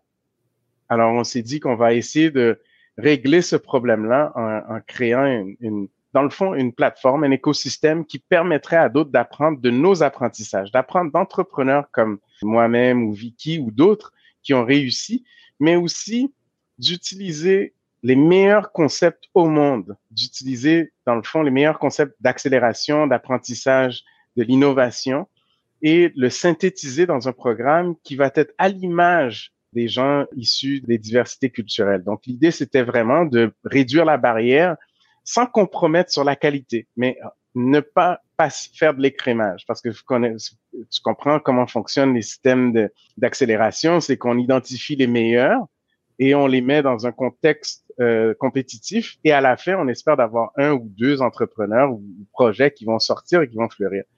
Nous, on a fait l'inverse dans le groupe 3737. On, on ratisse long et large et on forme le maximum possible et on adapte justement le parcours, le cursus en fonction des besoins de l'entrepreneur. Donc, il n'y a pas d'écrémage, tout le monde gagne. Et on pense que c'est un modèle qui est facilement réplicable un peu partout. Et euh, ça nous a permis aussi de découvrir qu'il y avait énormément de potentiel inexploité au Québec par rapport à l'entrepreneuriat et, la diversité euh, qui, euh, qui, en vient. Le temps file, et puis j'en parlerai pendant longtemps hein, du groupe 3737, mais on va passer à notre dernière question parce que bah, tu es aussi le, parrain de, de, la conférence FORPIC, donc comme je l'ai dit en introduction, le Forum international de la propriété intellectuelle, le 13 mai prochain. La question de la propriété intellectuelle, pourquoi on devrait s'y intéresser euh, aujourd'hui? Quelle est l'actualité de cette question euh, de la propriété intellectuelle pour toi? En fait, le parallèle que j'aime faire, c'est par exemple, Frédéric, si je te posais la question aujourd'hui, tu veux construire une maison, ton premier réflexe, c'est à qui te dire que je ne sais pas faire. te dire que je ne sais pas faire. Mais d'abord, tu vas, tu vas vouloir parler à un architecte. Donc, euh, donc essentiellement, tu vas avoir un plan basé sur en collaboration avec ton architecte. Si je te posais la même question pour fonder une entreprise, tu dirais probablement tu vas aller voir ton comptable ou ton banquier pour essayer de mettre un modèle financier en place. Et c'est intéressant, les entrepreneurs, surtout dans le contexte d'innovation, on n'a jamais le réflexe de propriété intellectuelle et de création de richesse à travers ou de valeur à travers euh, la propriété intellectuelle. Mais dans un contexte d'innovation, avoir une stratégie dès le départ de propriété intellectuelle, ben, ce que ça permet, c'est que ça nous permet d'être mieux outillés pour faire face à la compétitivité. On vit dans un monde qui est ultra compétitif, où les barrières traditionnelles sont réduites. On peut passer de zéro à global ou à international euh, de façon instantanée. Donc, notre champ de compétition devient vraiment international du jour 1. Alors, il faut avoir une stratégie de propriété intellectuelle qui, qui, inclut évidemment les vrais partenaires, des gens qui peuvent nous permettre, par exemple, de faire une évaluation exhaustive du potentiel commercial, mais aussi technologique d'une invention. Alors, pour moi, c'est tellement important d'avoir une stratégie de propriété intellectuelle. Je rencontre tellement de, d'entrepreneurs que parfois c'est choquant, c'en est même choquant, qui n'ont aucune stratégie. Pour eux, la stratégie de, propriété intellectuelle revient juste au brevet, alors que euh, c'est beaucoup plus exhaustif que ça. Et quoi de mieux que d'appeler un professionnel de la propriété intellectuelle pour ça, être accompagné, être bien accompagné. Et c'est pour ça que quand on, on a pris contact avec moi, Martin a pris contact avec moi pour être président d'honneur, je, ne pouvais que dire oui. Parfait, ben merci beaucoup. C'était un plaisir de, t'entendre euh, vraiment. Puis on, on, aura une autre occasion définitivement. Je te remercie énormément. À très bientôt à tous. Merci Frédéric. À bientôt à tout le monde.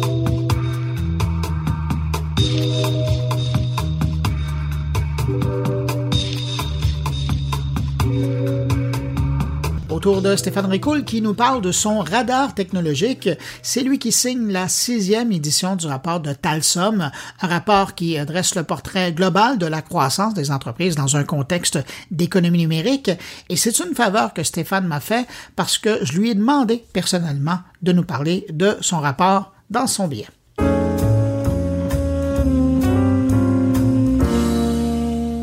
C'est une semaine un peu spéciale pour moi sur un plan personnel, puisque j'y fête mon demi-siècle, et oui déjà, mais surtout sur le plan professionnel, puisque je réalise cette semaine une première partie d'un rêve que je caresse depuis longtemps, à savoir publier officiellement du contenu sur l'évolution de nos entreprises dans un contexte d'économie numérique de plus en plus florissante.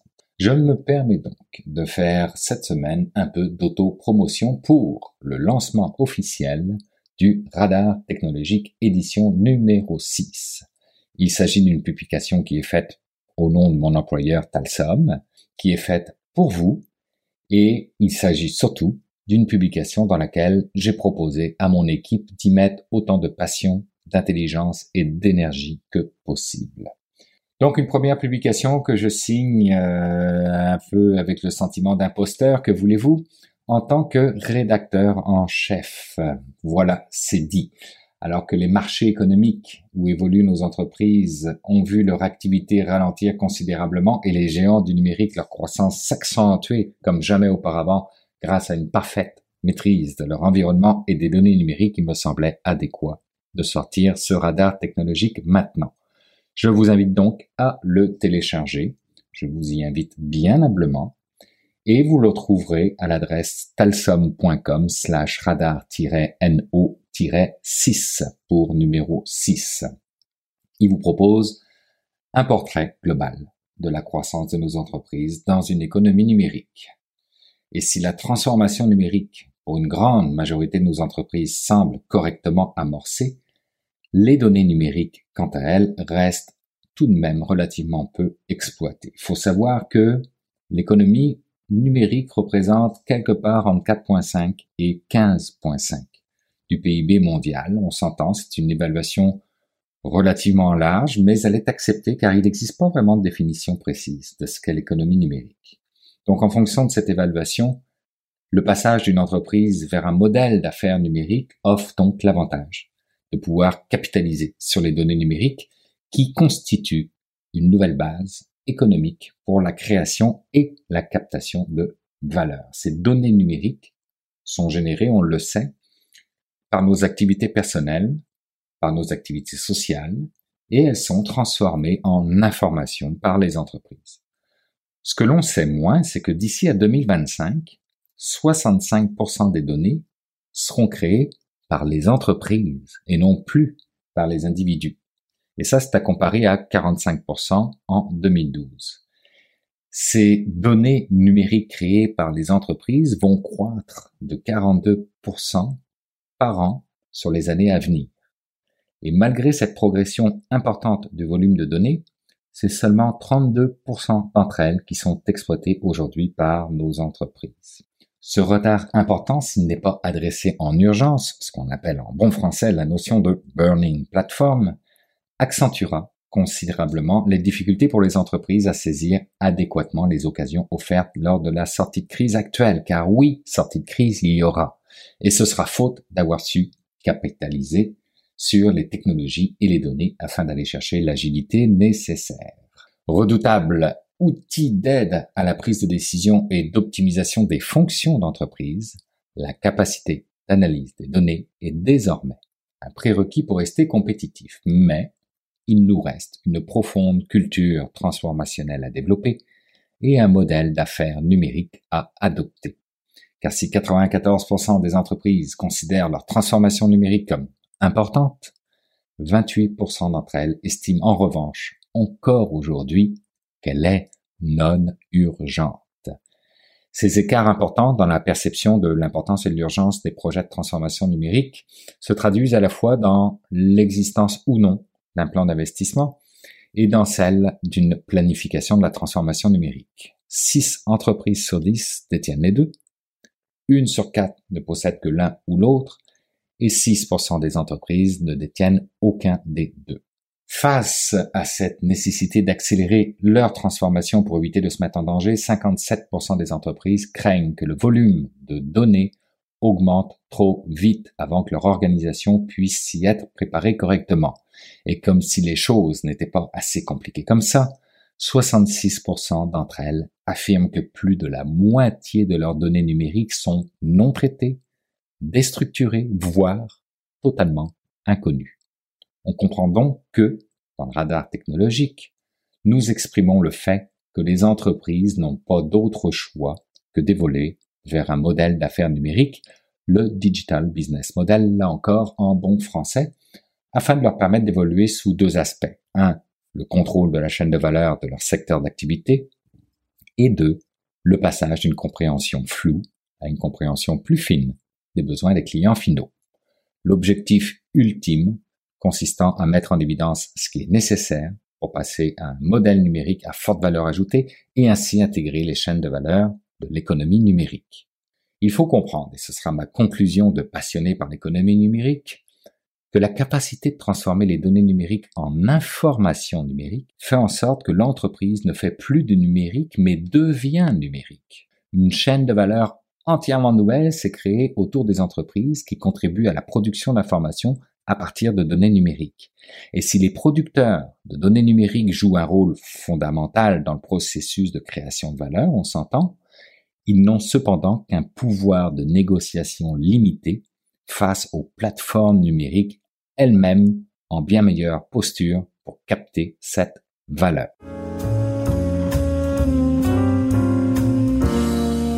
C'est maintenant le temps d'aller rejoindre mon ami Jean-François Poulain. Salut Jean-François. Bonjour Bruno. Hey, cette semaine-là, tu nous parles de UX Writing. C'est quoi ça de l'écriture UX? De l'écriture UX, c'est ça. Utilisons le, mot français. C'est peut-être un peu moins sexy à mettre dans un titre, mais c'est quelque chose qui décolle de plus en plus. Euh, on a cette, euh, ce, ce, groupe de gens qui travaillent dans les projets numériques depuis très longtemps. Mais euh, je pense que dernièrement, ils se, ils se, sont comme un peu mis ensemble, se sont réveillés à la méthodologie UX qui suit plus les designers depuis quelques années, mais qui est super bien applicable, si je puis dire comme ça, à, à, ce qu'un quelqu'un qui est en charge plus des contenus. Parce qu'on s'entend, le, UX designer va faire un peu plus le contenant. Évidemment, par la bande, on fait toujours un peu les termes, les mots, les choses qu'il y a dedans, mais on ne fait pas l'entièreté de ce travail-là. Nous, on se concentre sur le côté plus contenant, ce qui va contenir tout le contenu. L'interface. L'interface, exactement. Ah. Et eux se concentrent sur le contenu et donc le, le, message texte. Mais historiquement, ils sont, sont ils ont eu les mêmes un peu les problèmes que nous, on a dans, dans l'UX design. Ils sont mis un peu à la fin du processus en se faisant dire fais ça, là, embellis les mots, embellis les. On, va, on va, ça va être bien. Mais en réalité, c'est aussi stratégique que l'UX design. Il doit être placé très en amont. Et cette semaine, j'ai parlé avec euh, Sophie Yaniro, qui est en France, qui est, UX writer justement chez Doctolib, qui est une plateforme là, qui permet de faire des réservations, qui s'adresse autant euh, au personnel médical qu'au grand public, mais qui euh, permet de faire des réservations. On a quelques petits systèmes comme ça ici au Québec aussi. Euh, donc, elle travaille là et, elle est justement cette vision et cette vue stratégique du contenu, puis comment, comment justement dialoguer avec les UX designers et les programmeurs. Et, bon, euh, c'est ce qui fait l'intérêt de cette entrevue. Donc, on, on, établit un peu comment ça se passe là, pour elle chez Doctolib. Bon, ben encore une de tes entrevues où on va se sentir plus intelligent une fois qu'on va l'avoir écouté. Merci beaucoup, Jean-François, pour cette rencontre. Et puis, ben, on écoute à l'instant, puis on se retrouve la semaine prochaine. Merci, Bruno. À la semaine prochaine. Alors, qu'est-ce qui m'a amené à être UX Writer En fait, euh, c'est, je dirais, c'est mes études de marketing. Euh, j'ai un, parcours très classique en marketing. Et puis, en fait, j'ai commencé mes premières expériences en tant que content stratégiste dans des startups tech euh, qui sont parisienne. Et puis en fait, en étant dans la tech et en étant au cœur d'une entreprise dont le, sujet principal c'est le produit, mais en fait, j'ai été très rapidement amenée à bosser avec euh, les, les designers et avec les, les product managers, en étant la seule content stratégiste, copywriter, on va dire, de, l'entreprise. Et puis très rapidement, en fait, j'ai intégré ces équipes produits euh, comme j'étais la, seule spécialiste des mots. Et puis en fait, euh, ben rapidement, je me suis dit mais c'est super. Enfin, on est au cœur du, du sujet. Euh, et il y a une autre approche du métier du coup de copywriter. À l'époque, j'appelais ça faire du copywriting produit. J'avais pas encore compris que c'était l'UX writing. Et puis voilà, au fil du temps, j'ai évolué. Puis après, je suis passée en freelance, toujours content stratégiste. Euh, bah, en fait, encore une fois, je bossais avec des, des startup tech, vraiment des produits. Et du coup, euh, encore une fois, euh, attiré par euh, les équipes design et produits pour bosser sur le contenu des, interfaces. Et là, je me suis dit, OK, bon, c'est un vrai métier, c'est une vraie expertise, il y a des vraies méthodes. Et du coup, j'ai développé euh, mes compétences en UX plus, plus spécifiquement. J'ai fait des formations pour de product designer. Et puis après, je suis devenue officiellement, on va dire, UX writer en rejoignant l'équipe product design de Doctolib. Et, un peu comme tout le monde, c'était la question que je voulais te poser, tu as réalisé à un moment donné que, que l'UX Writing prenait forme, que c'était quelque chose qui allait exister. Puis ça, c'est carrément les, quoi, les deux, trois dernières années, en gros. là. Exactement. En fait, euh, en étant euh, freelance, j'avais des missions euh, assez ponctuelles, mais je me rendais compte que même si ma mission est à l'instant T, c'était d'optimiser l'onboarding du produit, par exemple, ou le site web, je me suis dit, mais en fait, il y a tellement de choses à faire parce que du coup, l'expérience, elle va au-delà du produit, elle va au-delà du site web, c'est vraiment un, tout. Et du coup, l'UX Writer, euh, il, a, il a énormément de touchpoints en fait à, à améliorer et à prendre en considération. Mm. Et du coup, ouais, c'est. Puis encore une fois, c'est vraiment des méthodes qui sont complètement différentes de ce que je faisais en copywriting, parce que là, on s'adresse pas à des prospects et on n'essaie pas de les séduire, on essaie en fait de les convaincre euh, d'utiliser le produit et de, ouais complètement on est vraiment dans, que le produit est le bon choix et que du coup il va leur simplifier la vie etc etc donc là on est en pleinement en train de convaincre que la promesse qu'il a attirée sur le produit ben en fait elle est vraie on la tient quoi elle est maintenue. Donc, donc, en fait, tu travailles moins sur le côté marketing et plus sur le côté applicatif des, des choses, comme tu fais euh, avec Doctolib, finalement. Exactement. Avec Doctolib, je suis pas du tout en train d'essayer d'attirer des nouveaux utilisateurs. Je parle aux utilisateurs qui sont convaincus et, et je leur dis euh, et je leur prouve même, au-delà de leur dire, je leur prouve que du coup Doctolib euh, les aide à, à prendre rendez-vous avec leurs praticiens, etc. Donc, euh... comment tu vois donc le, le rôle de, du UX writer dans, dans, le cadre d'une équipe Tu l'as mentionné euh, avoir été à deux ou trois reprises depuis que tu as commencé en copywriting dans des équipes de production. Où, où est-ce que tu vois que ça s'intègre? Parce que c'est pas encore. Euh, je pense que le, le, UX writing est un petit peu là encore où était le design UX. Il l'est encore parfois en fin de en fin de production. Que ce processus-là doit être inclus dans le reste de toutes les réflexions en amont du projet. toi, tu vois ça comment? Puis à, partir de quel moment ça s'est intégré dans ta carrière ou dans ton parcours? C'est une bonne question parce qu'en fait, euh, sur les projets que j'ai eu en freelance, j'arrivais souvent très tard où on me disait, mais en fait, le design, il est posé, la réflexion, on l'a eu. On se rend juste compte que le contenu, il est complètement foireux. Et du coup, il faut l'améliorer. Sauf qu'en fait, à ce moment-là, tu as une marge de manœuvre qui est très réduite parce que du coup, tu dois composer avec un écran existant, avec du contenu qui est déjà euh, euh, établi. Et du coup, euh, tu es, vraiment, euh, es vraiment contraint et en fait, tu as une démarche d'optimisation qui est, qui est pas la bonne en fait. Alors que si tu peux pas amener de réflexion. Exactement, tu peux pas challenger. Et, et en fait, il y a un truc que je dis beaucoup depuis que je suis chez Doctolib parce que je m'en rends compte à, à 2000%. Avant, j'en avais conscience, mais là, c'est mon quotidien, c'est que le, le l'UX Writer, il écrit sur des designs, des, des composants design, pardon. Et en fait, d'écrire sur des composants, euh, et ben en fait, quand tu challenges le wording, tu challenges aussi le design, et c'est un binôme qui fonctionne, et tu peux pas, l'un va pas sans l'autre, et du coup, tu peux pas optimiser l'un sans toucher à l'autre. Et du coup, c'est pour ça que je trouve ça très réducteur de dire que l'UX Writer, il écrit sur des interfaces. Maintenant, en fait, il crée aussi euh, l'UX, il crée la navigation, il crée les interactions. Et, euh, et c'est pour ça qu'aujourd'hui, je suis dans les équipes product designer et j'insiste pour dire que euh, il faut qu'on arrive dans, dans le processus le plus en amont possible pour être dans la co-création, la collaboration et pas d'être le pompier à la fin qui éteint le feu parce qu'en fait l'interface elle marche pas quoi. Mais si on prend encore plus en amont, il y a l'architecture en fait. Euh, la, navigation, au-delà de, du, design, il y a l'architecture. Et puis encore, si on prend encore plus en amont, il y a euh, l'image de marque, le tone and voice, le, le, positionnement de la marque, la manière dont elle veut s'adresser à ses utilisateurs. Euh, si on prend euh, très schématiquement un Microsoft et, euh, et un Booking.com, par exemple, c'est deux sites sur lesquels je, vais souvent regarder Enfin, c'est deux produits sur lesquels je vais souvent regarder l'UX writing. En fait, c'est pas du tout le même discours, c'est pas du tout la même audience, et en fait, ils ont des approches super différentes. Et on, on le voit, en fait, c'est de la microcopie, mais ça se joue à pas grand chose. Mais pourtant, la perception après elle est elle est elle est là quoi. Ça se joue jusque dans les messages d'erreur en principe. Exactement, un message d'erreur c'est clé. Là toi tu es chez euh, Doctolib, c'est dans le domaine de la santé et justement pour reprendre ce que tu disais là au niveau du ton, au niveau de du travail que tu as pu faire en amont, qu'est-ce qui a fait que Doctolib justement t'offre cette opportunité là de bien moduler le message? Doctolib en fait, c'est un outil qui s'adresse euh, il y a deux outils, il y a deux produits chez Doctolib, il y a le produit s'adresse aux patients, qui permet aux patients en fait de prendre rendez-vous avec un praticien, et euh, le produit qui permet aux praticiens de mieux gérer leur organisation, leur agenda et la gestion des rendez-vous. Et en fait, ces deux produits euh, sur lesquels je travaille, ils font, ils ont un point commun, c'est qu'ils s'adressent en fait à la santé, que ce soit côté praticien ou côté patient.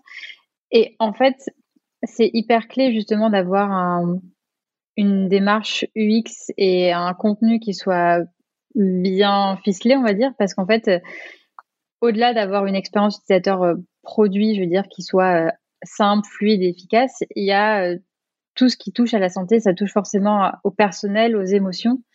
Et, du coup, quand on a un produit et qu'on a une approche, on va dire, un peu dématérialisée de la santé, il faut toujours ramener un peu d'humain, d'empathie, de conversationnel. Et, et c'est là en fait que le, le travail de, du X-Writer, il est clé dans un produit euh, qui, qui est celui de Doctolib par exemple. Et par exemple, quand un, quand un patient prend rendez-vous avec un praticien, euh, bah, il va sur Doctolib parce qu'il a un besoin. Il a besoin de consulter parce qu'il est malade ou parce qu'il a besoin de se faire vacciner, par exemple. Et, et ben du coup, il y a, il y a ces éléments de sa vie personnelle qu'il faut aussi euh, qu'on connaît pas, mais pourtant qu'il faut toujours un petit peu euh, implicitement déceler, on va dire. Et se dire, bah, voilà, c'est très subtil. Et puis c'est euh, bah, justement, on parle de message d'erreur, mais c'est ben quand le patient peut pas prendre rendez-vous pour X raisons parce qu'il a il a oublié son mot de passe ou euh, le rendez-vous est plus disponible, par exemple. Et ben il faut prendre en compte le fait qu'il est venu avec un besoin particulier qui est pas le même que pour d'autres produits. Et dans ce cas-là, et ben, en fait, il faut avoir un message d'erreur qui soit bien écrit, dans l'empathie, qui lui propose une solution, qui l'aide à s'en sortir ou à finir euh, son, action. Et c'est une approche qui est encore un peu particulière pour, euh, pour la santé, je dirais. Et, c'est subtil aussi parce que je t'ai entendu de dire dans une autre entrevue où, où, tu disais que tu évoluais aussi les, guides de rédaction.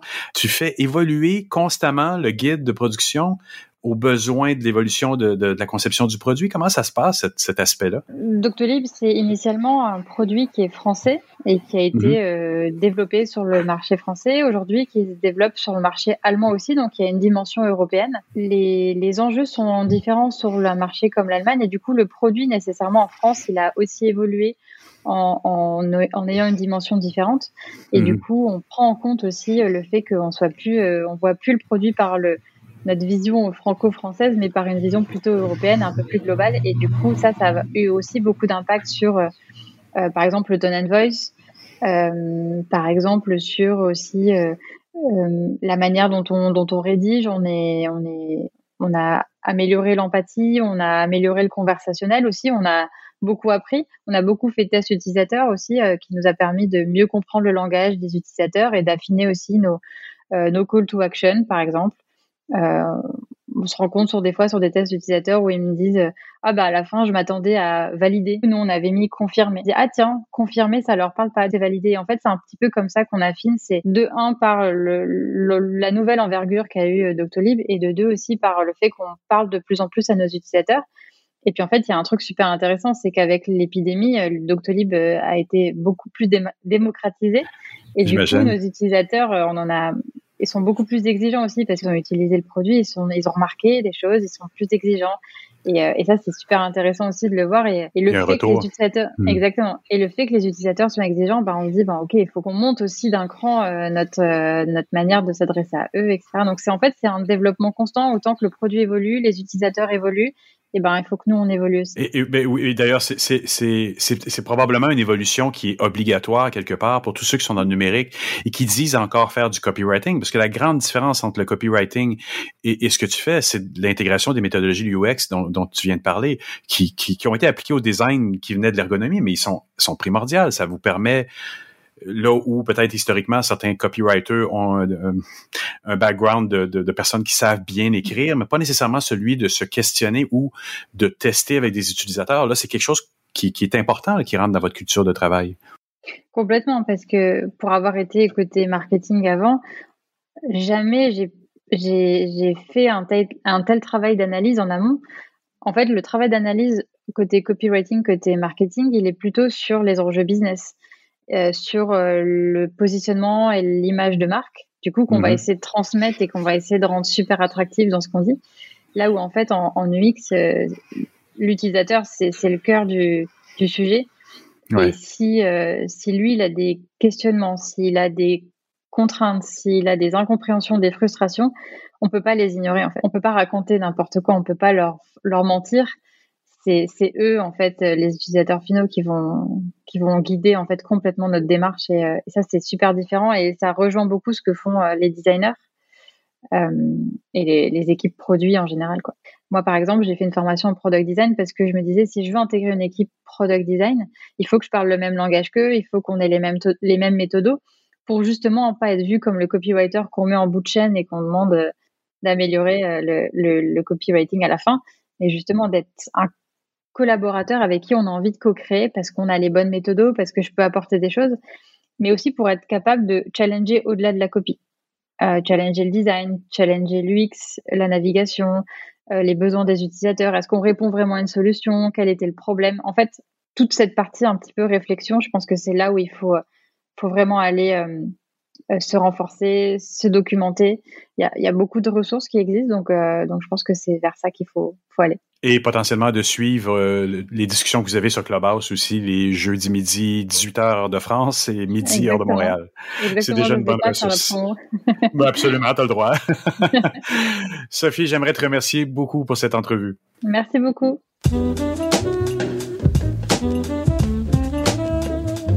Et ben voilà, c'est déjà tout. C'est terminé pour cette édition de Mon Carnet. J'espère que vous avez apprécié. Merci à nos invités. Merci à Thierry Weber, Patrick White, Frédéric Bove, Stéphane Ricoul et Jean-François Poulain. Merci aux gens de Deloitte d'encourager la production de Mon Carnet cette semaine.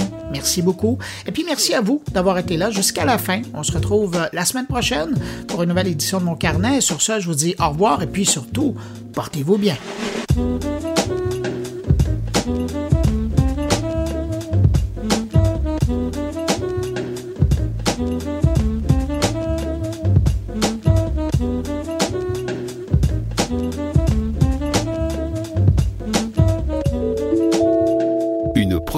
Goulielminetti.com